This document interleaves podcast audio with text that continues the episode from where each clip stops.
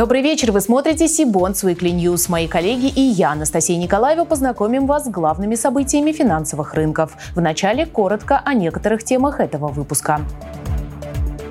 Экстренное повышение ключевой ставки на 350 базисных пунктов. Что ждет облигации? Экономика и долговой рынок стран СНГ, итоги, аналитика и прогнозы от эксперта. Казахстан стал препятствовать замещению российских евробондов. Синтиком допустил полноценный дефолт по своим облигациям. Теперь об этих и других новостях более подробно. Центробанк на этой неделе повысил ключевую ставку с 8,5 до 12% годовых, то есть сразу на 350 базисных пунктов. Данное решение было принято Советом директоров Банка России на внеочередном заседании с учетом усиления инфляционного давления из-за ослабления курса рубля. Согласно официальному пресс-релизу, в дальнейшем ЦБ будет принимать решения по ключевой ставке с учетом фактической и ожидаемой динамики инфляции, процесса структурной перестройки настройки экономики, а также оценивая риски со стороны внутренних и внешних условий и реакции на них финансовых рынков.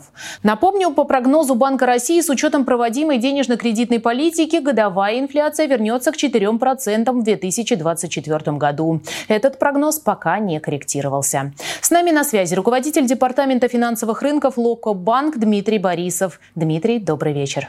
Здравствуйте, Анастасия. Как вы считаете, как повлияет на долговой рынок недавнее повышение ключевой ставки сразу на 350 базисных пунктов? Пока мы видим, что сектор гособлигаций отреагировал на это событие достаточно негативно. При том, что профильный индекс Мосбиржи так падал уже несколько торговых сессий подряд. Когда ждать перелома тренда и ждать ли?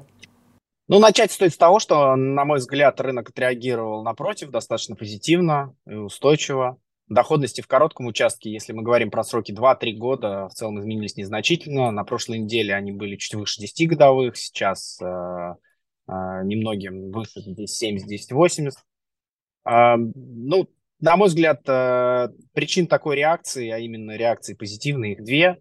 А первое – это значительные погашения ФЗ, которые состоялись 16 э, августа. А, в объеме больше 450 миллиардов.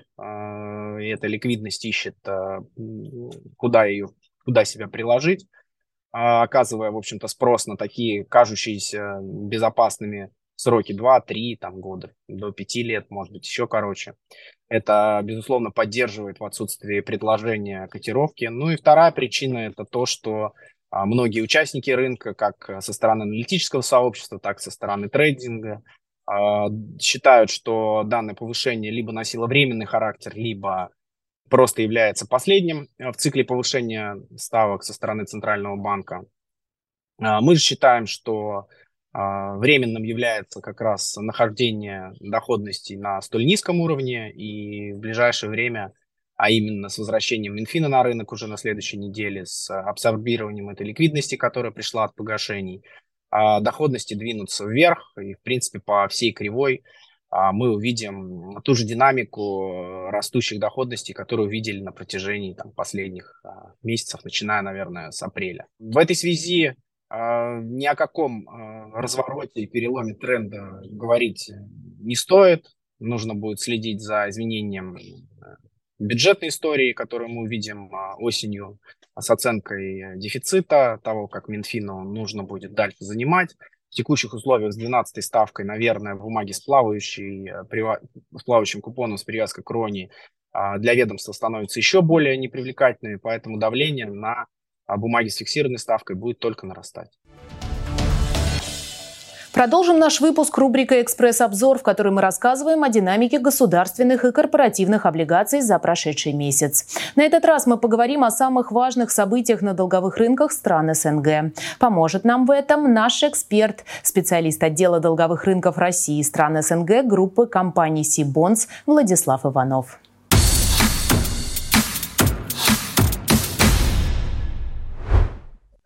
Среди финансовых событий, произошедших в странах СНГ в июле, мы бы хотели выделить следующее.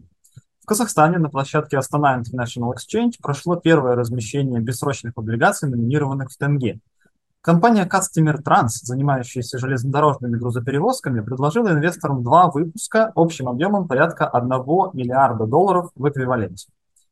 Первый выпуск объемом почти 400 миллиардов тенге имеет фиксированную ставку купона, равную 2% годовых, и индексируемый на девальвацию тенге к доллару США номинал. По второму выпуску объемом 67 миллиардов тенге предусмотрен фиксированный номинал, однако ставка купона привязана к ставке рефинансирования Национального банка.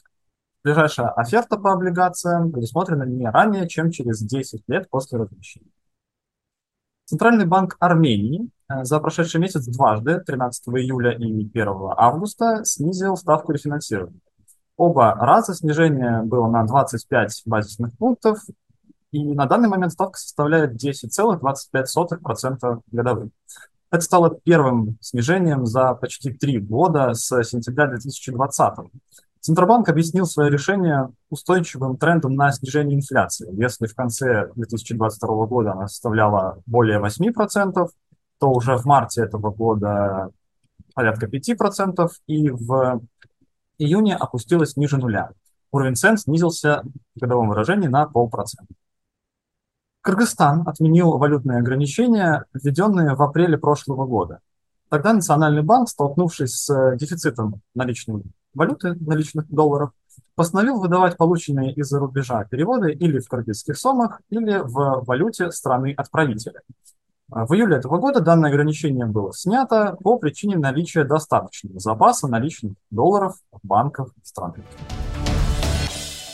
От итогов перейдем к аналитике. Традиционная экономика стран постсоветского пространства характеризуется неоднородностью и разными стратегиями развития. Некоторые государства активно развивают торговые и инвестиционные связи с Европой, Азией и Ближним Востоком, другие ориентируются на сотрудничество в рамках Таможенного союза и Евразийского экономического союза. Вместе с экспертом мы решили обсудить, какие страны Содружества сегодня выглядят наиболее динамично развивающимися, в том числе с точки зрения долгового рынка.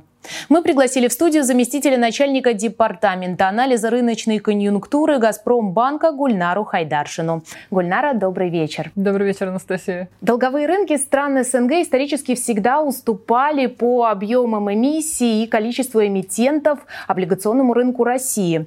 Но многие государства в этом плане показывают хорошую динамику, наращивая масштабы. Кому из стран Содружества это удается лучше, а у кого пока не очень-то получается и почему? Анастасия, большое спасибо за ваш вопрос. А, действительно, мы видим, что в последний год а, развитие локальных рынков а, стран СНГ, которые окружают, именно тех стран, что окружают Россию, усиливается. И э, это хороший момент, э, потому что для российских инвесторов сейчас актуален поиск новых инструментов, э, которые, в которые они могли бы инвестировать. И инст- долговые инструменты стран СНГ предлагают э, привлекательную доходность. И поэтому для э, Министерства финансов стран СНГ сейчас наступил хороший момент, когда э, можно проводить реформы, которые обеспечивают э, доступность э, локальных э, долговых инструментов для зарубежных, в том числе для российских инвесторов. И в этом плане э, хорошим примером является Узбекистан, который уже несколько лет развивает э, локальный э, долговой рынок, привлекательную доходность предлагает порядка 18%. И а, за последние пять лет а, объем долгового рынка Узбекистана вырос а, почти в 20 раз, что является хорошим показателем. Также мы видим, что несмотря на повышение ставки ФРС до 5,5%, Казахстан остается привлекательным для зарубежных и, вероятно, российских инвесторов, потому что в прошлом месяце в государственной облигации Казахстана зафиксирован рекордный приток зарубежных инвестиций, и объем средств нерезидентов в государственных ценных бумагах Казахстана достиг максимума не только с марта прошлого года, но и исторического максимума. Так что, в принципе, этот рынок также остается перспективным. А также мы следим за рынком локального госдолга Армении. И Минфин Армении сейчас решает довольно успешно две задачи. Он развивает локальный рынок долговых инструментов и э, борется с высокой долговой нагрузкой. И обе задачи решаются успешно. А за последние пять лет локальный рынок облигаций гособлигаций Армении увеличился на 30%, и э, долговая нагрузка снизилась до уровня ниже 60% ВВП, что уже хорошо для суверенных рейтингов. Я хочу напомнить, что в конце июля агентство Fitch э, повысило суверенный рейтинг Армении на одну ступень до BB- как раз э, благодаря снижению долговой нагрузки. И также для нас приятным сюрпризом был визит в Азербайджан, где мы изучали перспективы развития локального долгового рынка Азербайджана. А, Минфин Азербайджана совместно с СБ построили уже короткий участок кривой. Сейчас Минфин активно формирует а, средние и длинные участки кривой, размещает бумаги сроком 3-5 лет. По нашим оценкам, за последние 10 лет а, локальный рынок госдолга Азербайджана вырос почти в 30 раз. И, что интересно, основной рост пришелся на прошлый и этот годы. Ключевым вопросом для зарубежных, в том числе российских инвесторов, конечно, остаются объемы, их привлекательность, а также доступность инфраструктуры. И, а, на мой взгляд, если а, страны СНГ будут открывать прямые депозитарные мосты а, с Россией, это будет способствовать притоку средств российских инвесторов и, соответственно, принесет пользу и российским инвесторам, и странам СНГ, которые развиваются в локальной рынке. Еще один вопрос. А связано ли развитие долговых рынков с ростом экономик этих стран в целом или такой зависимости не прослеживается? Анастасия, вы совершенно верно подметили. И те истории роста, которые мы подмечаем, они действительно совпадают с теми странами СНГ, в которых мы наблюдаем основ... наиболее активный а, рост в долговых рынках. А, вполне вероятно, что те страны, которые развивают а, свои рынки долга, они отобочены своей инвестиционной историей, и поэтому особое внимание уделяют именно вопросам роста экономики. А среди таких историй, понятно, все у нас сейчас у всех на слуху Армения, да, которая является одним из главных бенефициаров притока туристов и рабочей силы из России, в том числе, что способствует как раз и притоку капитала, и расширению внутреннего спроса что является основным, основным драйвером экономики Армении. А, по нашим оценкам, в этом году рост экономики Армении останется двузначным, составит порядка 10%, и в следующем году скорректируется ну, примерно до 8%, но также останется одним из а, самых высоких в СНГ. И а, получается, что основные драйверы роста экономики Армении они не носят сырьевой характер, что также позитивно для суверенных рейтингов. Они связаны именно со сферой услуг. Также мы положительно отмечаем а, инвестиционные истории а, Казахстана, Узбекистана и Азербайджана. То есть вы видите, что при ответе на этот ваш вопрос я перечисляю ровно те же страны, а, которые перечисляла при ответе на первый вопрос. Что касается инвестиционной истории и перспектив роста экономики Казахстана, мы ждали его в прошлом году, ускорения роста, но из-за, скажем, реконструкции и ремонта на крупнейших месторождениях и Каспийском трубопроводном консорциуме эта история сместилась на этот год. И в этом году мы ждем роста экономики где-то на 4,6%, что соответствует верхней границе ожиданий Национального банка Казахстана. То есть, в принципе, этот рост является для Казахстана хорошим. А в следующем году мы ожидаем коррекции до 4%, но только в том случае, если Казахстан не запустит какие-то масштабные проекты. А сейчас для этого есть а, условия, потому что скажем, а, строительство, транспорт и прочие инфраструктурные проекты формируют порядка 30% ВВП Казахстана. И, соответственно, учитывая географическое положение э, Казахстана и фокус на то, чтобы стать ключевым транспортным хабом а, в евразийском регионе, вероятно, такие проекты появятся, и рост экономики может быть даже выше 4%. Конечно же, нужно упомянуть а, Узбекистан. Это один из наших а, ключевых, а, скажем, эмитентов, на который мы обращаем внимание, в том числе в преддверии большой конференции Сибонс в Ташкенте. И а, что касается перспектив а, роста экономики Узбекистана, в этом году экономика может вырасти где-то на 5,8%. Это очень хороший рост, учитывая, что узбеки, экономика Узбекистана достаточно быстро восстанавливалась после пандемии, и в прошлом году уже был эффект высокой базы.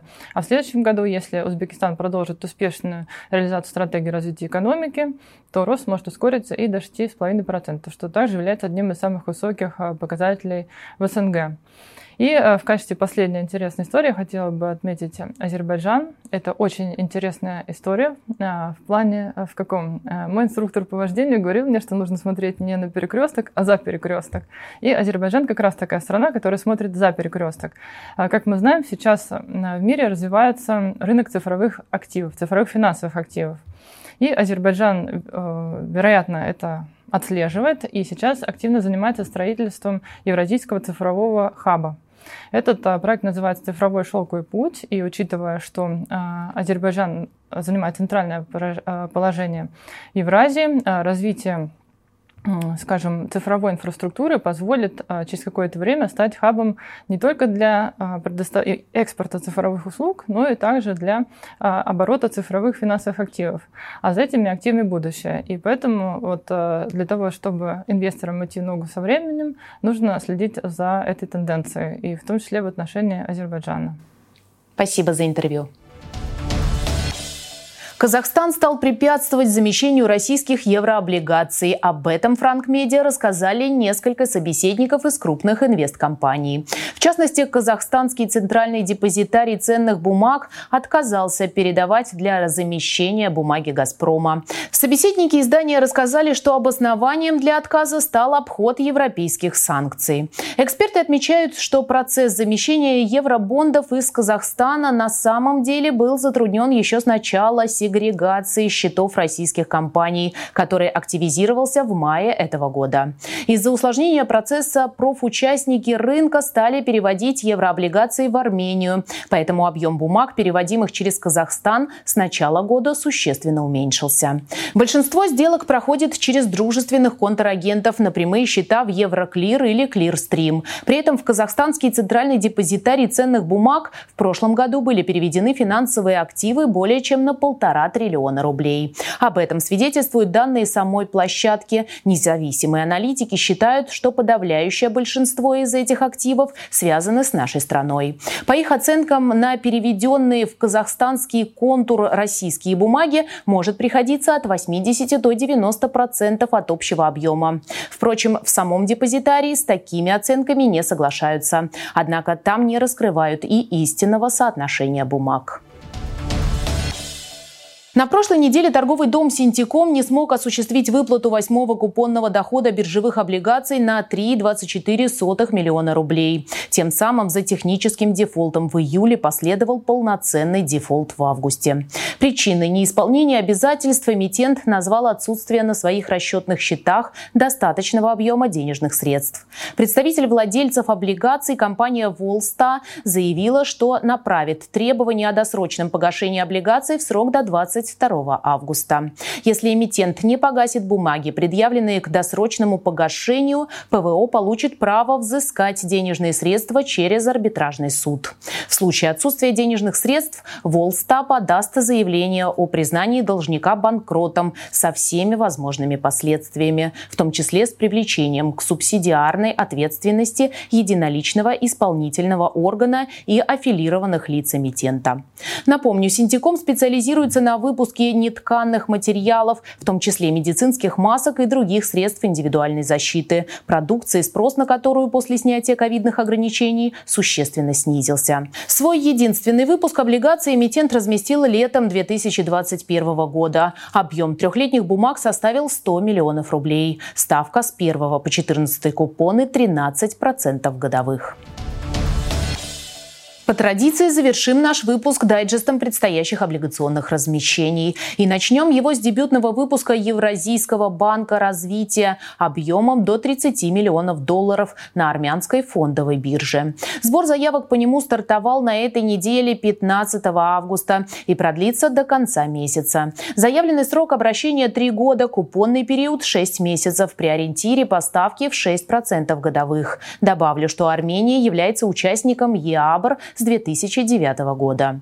В российском периметре рынка публичного долга отметим выпуск компании «Интерлизинг» объемом 3,5 миллиарда рублей. Сбор заявок по нему состоится 22 августа, а техразмещение запланировано на 24 августа. По выпуску предусмотрена амортизация, срок его обращения – 3 года. Ориентир ставки первого купона не выше 12,75% годовых. Купоны квартальные. В настоящее время в обращении хранении находится 5 выпусков биржевых облигаций интерлизинга на общую сумму свыше 10 миллиардов рублей.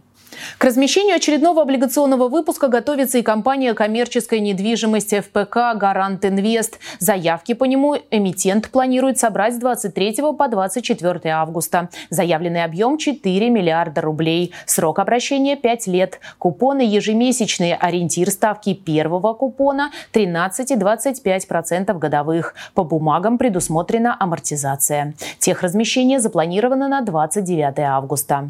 Коммерческая недвижимость ФПК «Гарант Инвест» – опытный участник долгового рынка. В обращении находится уже пять выпусков биржевых бондов компании на общую сумму 7,3 миллиарда рублей. В августе на облигационный рынок планирует выйти и специализированное общество проектного финансирования «Инфраструктурные облигации», которое предложит инвесторам социальные бонды с поручительством Дом РФ. Известно, что эти четырехлетние бонды будут иметь индикативный объем или size, а ставки их ежеквартальных купонов будут рассчитываться по формуле Руония плюс спред. Ориентир спреда не выше 150 базисных пунктов. Заявленный коэффициент риска бумаг 20%. Открытие книги заявок по выпуску запланировано на конец текущего месяца. Добавлю, что в настоящее время в обращении находится 5 выпусков классических бондов специализированного общества общим объемом 60 миллиардов рублей. И это все новости на сегодня. А чтобы не пропустить анонсы предстоящих конференций, онлайн-семинаров и новых выпусков Сибонс Weekly, не забудьте подписаться на наш канал, а также на телеграм-канал Сибонс. Я же прощаюсь с вами. До встречи в следующих выпусках.